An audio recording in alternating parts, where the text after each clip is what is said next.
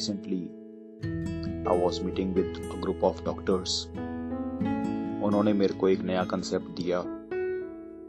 O R A sea foods का। ये कौन से फूड्स होते हैं? ऑक्सीजन रेडिकल अब्जॉर्बेंस कैपेसिटी जिनकी ज़्यादा होती है। ओ आर ए सी जिनकी ज़्यादा होती है वो हेल्दी फूड्स सुपर फूड्स माने गए हैं। पहले समझें, ये ऑक्सीजन रेडिकल क्या है? हमारी बॉडी में बहुत बार कुछ कारणों से जो नॉर्मल मॉलिक्यूल्स होते हैं, वो टूट जाते हैं, उनमें लॉस ऑफ़ इलेक्ट्रॉन्स हो जाता है, वो पॉजिटिवली चार्ज्ड फ्री रेडिकल्स बन जाते हैं, और वो पॉजिटिवली चार्ज फ्री रेडिकल्स को हम ऑक्सीजन रेडिकल्स कहते हैं।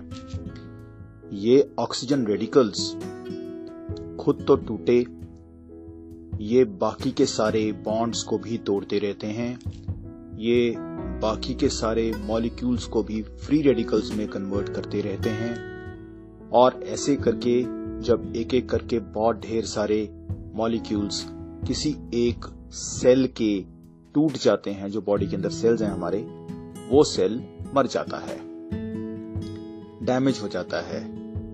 धीरे धीरे करके अगर सेल्स मरने लगेंगे तो वो ऑर्गन भी फेल हो सकता है हार्ट अटैक हो सकता है किडनी फेल हो सकती है ब्रेन हैमरेज हो सकती है लिवर फेल हो सकता है, कुछ भी।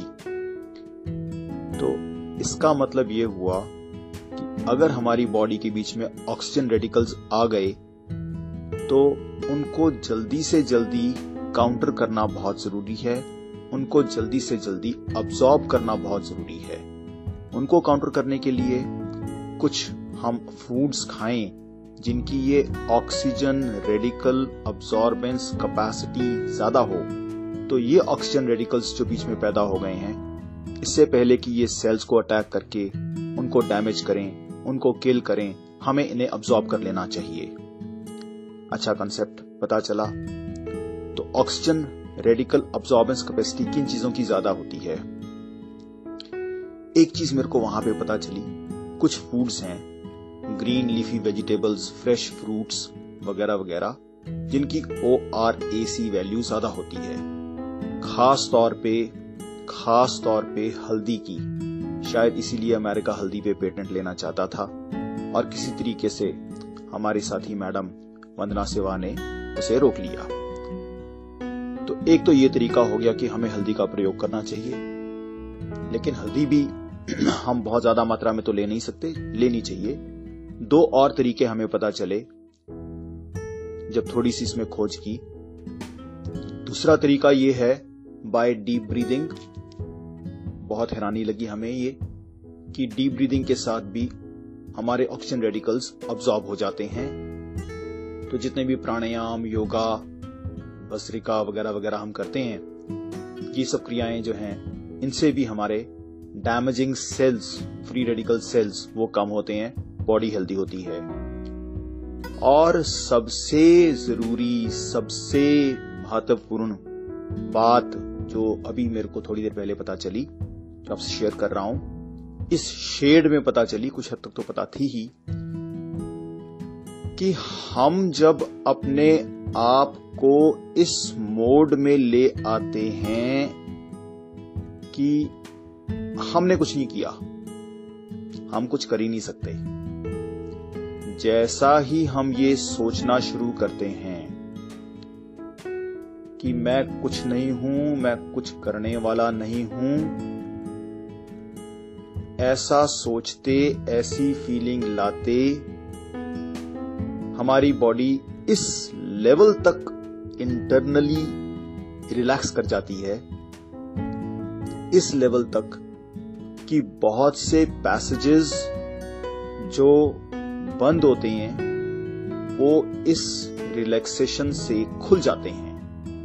और इन पैसेजेस के खुलने की वजह से ढेरों ढेर ऑक्सीजन रेडिकल्स अपने आप ही अब्सॉर्ब हो जाते हैं।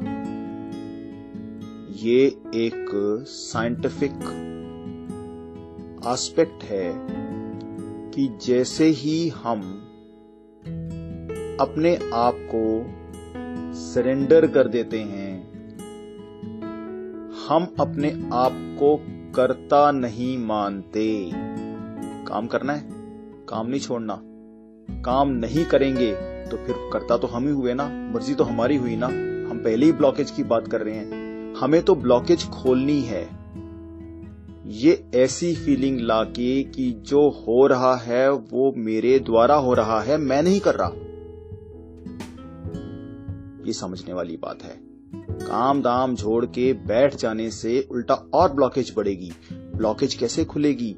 जैसे ही हम अपने माइंड में ये रिलैक्सेशन इस लेवल तक की रिलैक्सेशन अपने आप से लाने की जो एक, ये भी एक प्रक्रिया है, वो ये है कि हमने कुछ करना नहीं है, अपने आप जो हो रहा है, उसे होने देना है, उसे रोकना भी नहीं है।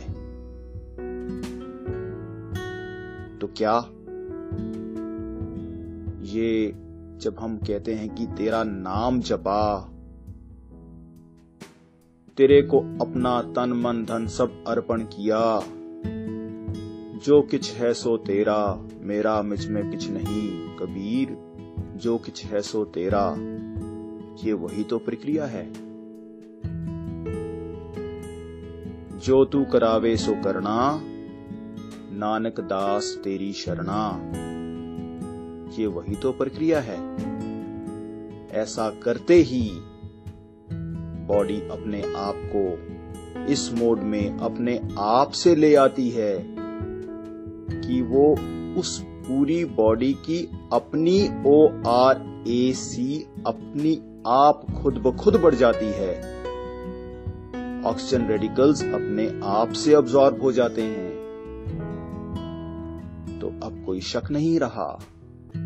भगवान का नाम जपने से सब दुख दर्द दूर हो जाते हैं। सर्व रोग का औखद नाम। जरा गौर करें।